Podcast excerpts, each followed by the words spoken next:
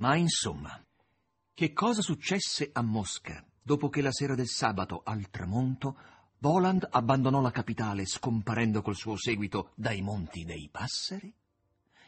Del fatto che per lungo tempo in tutta la capitale si andò diffondendo il greve rombo delle dicerie più inverosimili, rapidissimamente arrivate anche nei più remoti e sperduti luoghi della provincia, non parleremo neppure. Ed è persino stucchevole ripetere queste dicerie. Chi scrive queste veridiche righe udì di persona sul treno il racconto che a Mosca duemila persone erano uscite da teatro nude nel senso letterale della parola e in quello stato avevano fatto ritorno alle loro case a bordo di tassì.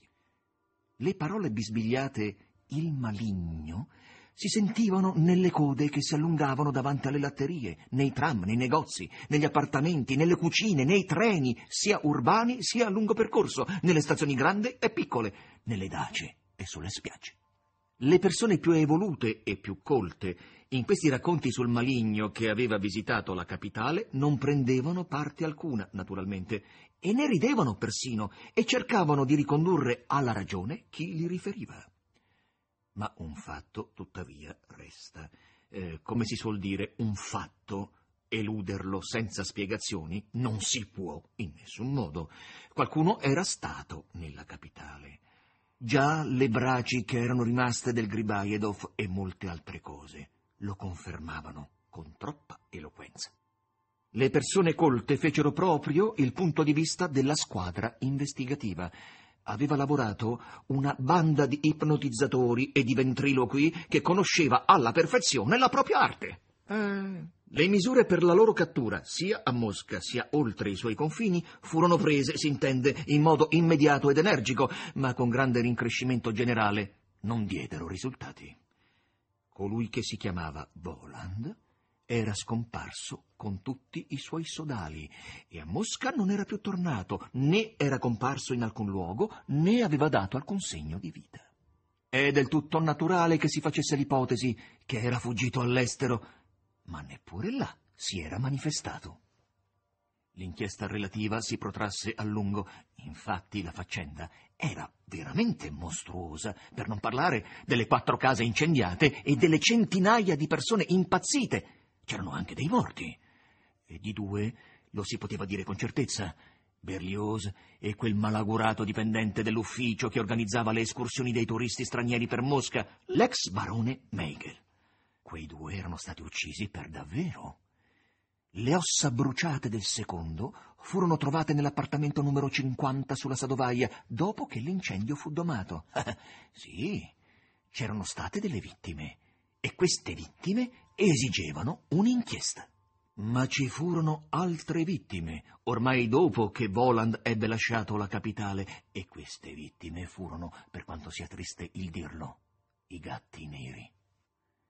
Ci furono ancora molti fatti, e tutti non si può ricordarli. C'era un gran fermento di animi. Ancora e ancora una volta si deve rendere giustizia alla squadra investigativa. Tutto fu fatto non solo per acciuffare i delinquenti, ma anche per spiegare tutto quello che avevano combinato.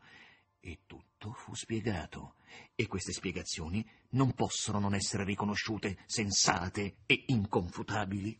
I rappresentanti della squadra investigativa e alcuni esperti psichiatri stabilirono che i membri della banda criminosa, o forse uno solo di essi, eh, qui il sospetto cadde soprattutto su Korofiev, erano ipnotizzatori di una forza mai vista, capaci di mostrarsi non nel luogo dove si trovavano, ma in posizioni presunte, spostate. Inoltre essi riuscivano liberamente a suggestionare quelli che si imbattevano in loro, facendo credere che alcune cose o persone si trovavano là dove in realtà non c'erano e al contrario allontanavano dal campo visivo le cose e le persone che in effetti in quel campo visivo erano presenti. Sì, passarono degli anni e si dissolsero gli avvenimenti veridicamente descritti in questo libro e si spensero nella memoria, ma non in tutti, non in tutti.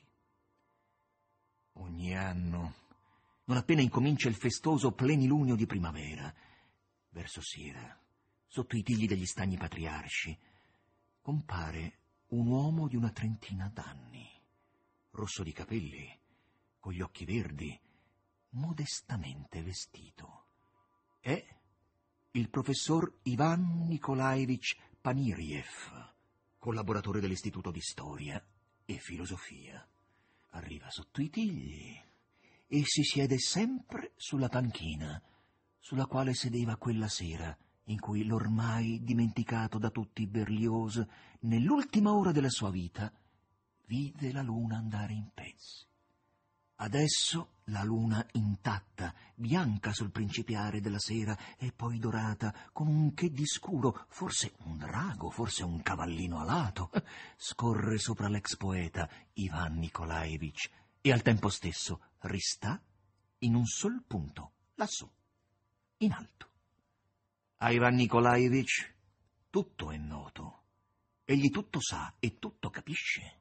Sa che nella sua gioventù fu vittima di alcuni criminali ipnotizzatori, poi si curò e guarì. Ma sa anche che ci sono cose di cui egli non può avere ragione. Non può avere ragione del plenilunio primaverile. Non appena esso incomincia ad avvicinarsi, non appena incomincia a crescere, a indorarsi l'astro che un tempo stava più in alto dei due candelabri a cinque bracci, Ivan Nikolaevich diventa inquieto, si innervosisce, perde l'appetito e il sonno, aspetta che la luna diventi piena. E quando incomincia il plenilunio, nessuno riesce a trattenerlo in casa. Verso sera egli esce e va agli stagni patriarci seduto sulla panchina. Ivan Nikolaevich parla ormai apertamente con se stesso, fuma, socchiude gli occhi in direzione ora della luna, ora del tornello, per lui ben memorabile. Ivan Nikolaevich passa così un'ora o due, poi si alza e, seguendo sempre lo stesso percorso, attraverso la Spiridonovka, coi vuoti occhi che non vedono, va verso i vicoli dell'Arbat passa davanti allo spaccio di petrolio, volta là dove pende uno sghembo vecchio lampione a gas e s'accosta furtivamente a una cancellata, oltre la quale vede un giardino rigoglioso, ma non ancora rivestito di verde, e in esso, illuminato dalla luna, sul lato dove sporge un bovindo, con la finestra a tre battenti e buio sull'altro, una palazzina gotica. Il professore non sa che cosa la tragga verso quella cancellata e chi abiti in quella palazzina, ma sa che durante il plenilunio egli non può far forza a se stesso. Inoltre sa che nel giardino, oltre la cancellata, egli vedrà immancabilmente la stessa cosa. Vedrà, seduto su una panchina, un uomo anziano e posato, con la barbetta, gli occhiali a molla e i tratti del volto lievemente porcini. Ivan Nikolaevich sorprende sempre questo inquilino della palazzina nella stessa posa sognante, con lo sguardo rivolto alla luna. A Ivan Nikolaevich è noto che quell'uomo, dopo essersi estasiato della luna, sposterà immancabilmente gli occhi sulle finestre del bovindo e le fisserà, come se aspettasse che esse da un momento all'altro si spalanchino e sul davanzale compaia qualcosa di straordinario. Tutto il resto, Ivan Nikolaevich lo sa a memoria. A questo punto bisogna nascondersi meglio dietro la cancellata perché l'uomo seduto comincerà a girare la testa inquieto, a cercare di cogliere con gli occhi vaganti qualcosa nell'aria, a sorridere con esaltazione e poi tutto a un tratto batterà le mani preso da una certa qual soave angoscia. E poi semplicemente borbotterà a voce piuttosto alta Venere, Venere! Ah, che cretino sono! Comincia a sussurrare Ivan Nikolaevich, nascondendosi dietro la cancellata e senza staccare gli occhi accesi dal misterioso sconosciuto. Ecco, un'altra vittima della luna. Sì, un'altra vittima, come me. E l'uomo seduto continuerà i suoi discorsi. Ma che cretino che sono! Perché non sono volato via con lei? Di che cosa ho avuto paura, vecchio somaro che sono? Mi sono fatto rilasciare un certificato. Ah, Statene buono adesso, vecchio imbecille. E la cosa continuerà finché nella parte buia della palazzina non sbatterà una finestra. In essa non si farà vedere qualcosa di biancastro e non echeggerà una sgradevole voce di donna. Nicola Ivanovic, dov'è? Ma che cosa le è saltato in mente? Vuole buscarsi la malaria? Venga a prendere il tè. Allora naturalmente l'uomo seduto si risveglierà e risponderà con una voce menzognera. Volevo respirare una boccata d'aria, cuore mio, si sta così bene all'aria. E si alzerà dalla panchina, minaccerà di nascosto col pugno la finestra che si chiude e si trascinerà nella casa. Mente quello, mente. Oh, nomi come mente, borbotta Ivan Nikolaevich, staccandosi dalla cancellata. Non è l'aria che lo spinge in giardino. Vede qualcosa in questo plenilunio di primavera sulla luna e nel giardino, là in alto. Oh, che cosa pagherei per scoprire il suo segreto, per sapere quale Venere ha perso e ora vanamente cerca con le mani nell'aria, sperando di afferrarla. A casa, il professore ritorna completamente malato. Sua moglie fa finta di non accorgersi del suo stato e lo sollecita ad andare a letto. Eh, ma lei non si corica e siede presso la lampada con un libro e guarda con occhi amari il dormiente. Essa sa che all'alba Ivan Nikolaevich si sveglierà con un grido di tormento e si metterà a piangere e a dibattersi. Perciò sulla tovaglia sotto la lampada c'è davanti a lei una siringa già preparata e immersa nell'alcol e una fiala con un liquido di un denso color bruno. La povera donna, vincolata al malato grave, adesso è libera e può addormentarsi senza paura. Ivan Nikolaevich, dopo la puntura, può dormire fino al mattino col volto felice e vedere sogni a lei sconosciuti, ma sublimi e felici. A svegliarlo e a farlo gridare penosamente nella notte di plenilunio è sempre la stessa visione. Vede un innaturale boia col naso infossato che dopo aver fatto un piccolo balzo, aver lanciato un grido gutturale, colpisce al cuore con la lancia, esta, legato al palo e uscito di senno. Non è tanto terribile il boia, quanto è innaturale l'illuminazione del sogno, a causa di una nube che ribolle e si riversa sulla terra come avviene soltanto durante le catastrofi universali. Dopo l'iniezione, tutto cambia davanti al dormiente. Dal letto fino alla finestra si stende una vasta strada illuminata dalla luna e lungo questa strada sale un uomo dal mantello bianco foderato di rosso sanguigno e si mette a camminare verso la luna. Accanto a lui cammina un giovane col chitone lacero e col volto deturpato. Camminando, parlano con calore, discutono, vogliono accordarsi su qualcosa. Numi, Numi, dice rivolgendo il volto altero al compagno, l'uomo col mantello. Che supplizio triviale. Ma tu ti prego, dimmi. Il suo volto qui, da altero, si fa implorante. Non c'è stato il supplizio. Ti scongiuro, dimmi che non c'è stato. Ma certo che non c'è stato, risponde con voce roca il compagno. Ti è apparso soltanto. Lo puoi giurare? prega insinuante l'uomo col mantello. Lo giuro, risponde il compagno. E i suoi occhi, chissà perché, sorridono. Non ho più bisogno di nulla, grida con voce esausta l'uomo col mantello e sale sempre più in alto verso la luna, traendo con sé il compagno. Dietro di loro cammina, tranquillo e maestoso, un gigantesco cane, dalle orecchie aguzze. Allora il raggio di luna ribolle, da esso comincia a sgorgare una fiumana di luce lunare e si riversa in ogni direzione. La luna domina e gioca. La luna danza e scherza. Allora, in quella fiumana si forma una donna di smisurata bellezza e verso Ivan conduce per mano un uomo dalla barba non rasa che si guarda intorno, timoroso. Ivan Nikolaevich lo riconosce subito. È il numero 118, il suo ospite notturno. Ivan Nikolaevich, nel sonno, tende verso di lui le mani e chiede bramosamente. È dunque finita così. È finita così, discepolo mio, risponde il numero 118, e la donna si avvicina a Ivan e dice, certo, così. Tutto è finito e tutto finisce. Le do un bacio sulla fronte e a lei tutto andrà per il meglio. Essa si china su Ivan e lo bacia sulla fronte. E Ivan si protende a lei e la fissa negli occhi, ma essa indietreggia, indietreggia e se ne va con il suo compagno verso la luna.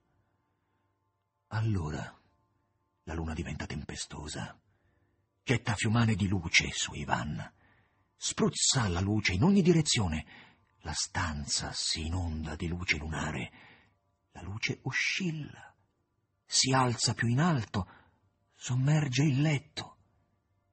Ed è allora che Ivan Nikolaevich dorme col volto felice.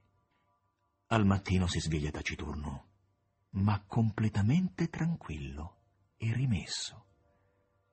La sua martoriata memoria si placa e fino al prossimo plenilunio nessuno inquieterà il professore, né l'assassino col naso infossato di Esta, né il feroce quinto procuratore della Giudea, il cavaliere Ponzio Pilato.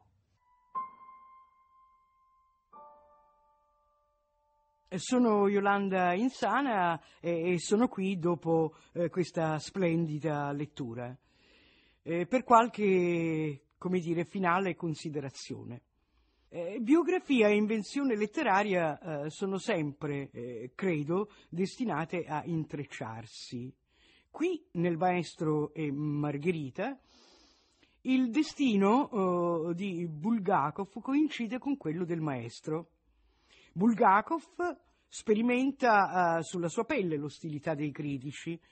La stessa esperienza, eh, come abbiamo sentito, vive il maestro che non riesce a pubblicare il romanzo. Autore e personaggio, insomma, hanno la stessa sorte. Muoiono, ma non muore il libro. Eh, questa finzione narrativa eh, ci colpisce perché Bulgakov, parlando di sé, ci dice del cancro e delle metastasi che hanno aggredito il corpo della società in modo irredimibile.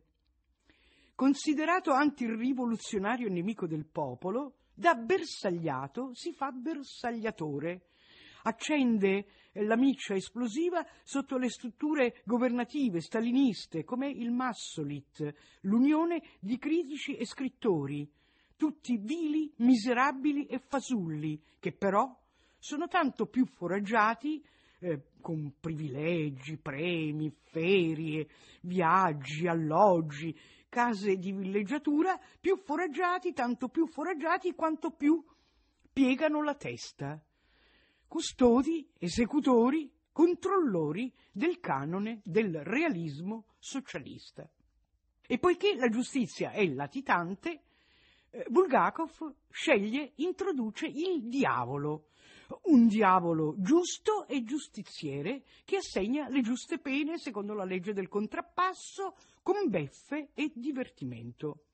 Il critico Berlioz, per esempio, finisce sotto il tram che gli mozza la testa. Dunque, irriconoscibile nel miasma conformistico, non aveva identità da vivo, non ne ha da morto. Il noto poeta, scambiato per un fantasma, viene ricoverato in manicomio, dove incontra il maestro che gli racconta del suo amore per Margherita e del romanzo di Yeshua. E questo sarà per lui l'unico incontro vero con un vero scrittore. E una volta rinsavito non scriverà più. Ha capito di non essere poeta. La situazione sociale e intellettuale, compressa tra servilismo e autoritarismo, Bulgakov la conosce bene. perseguitato dai critici che rifiutano i suoi libri, non può letteralmente campare.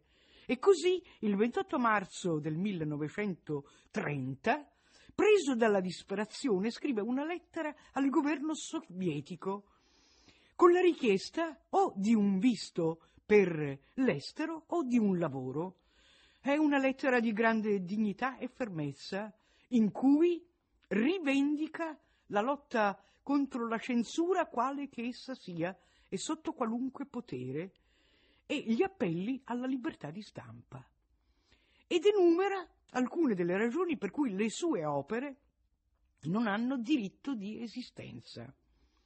I temi neri e mistici, scrive, con cui raffiguro le innumerevoli mostruosità del nostro popolo, il veleno della mia lingua, lo scetticismo di fronte al processo rivoluzionario nel mio paese arretrato e soprattutto la rappresentazione dei tratti terribili del mio popolo.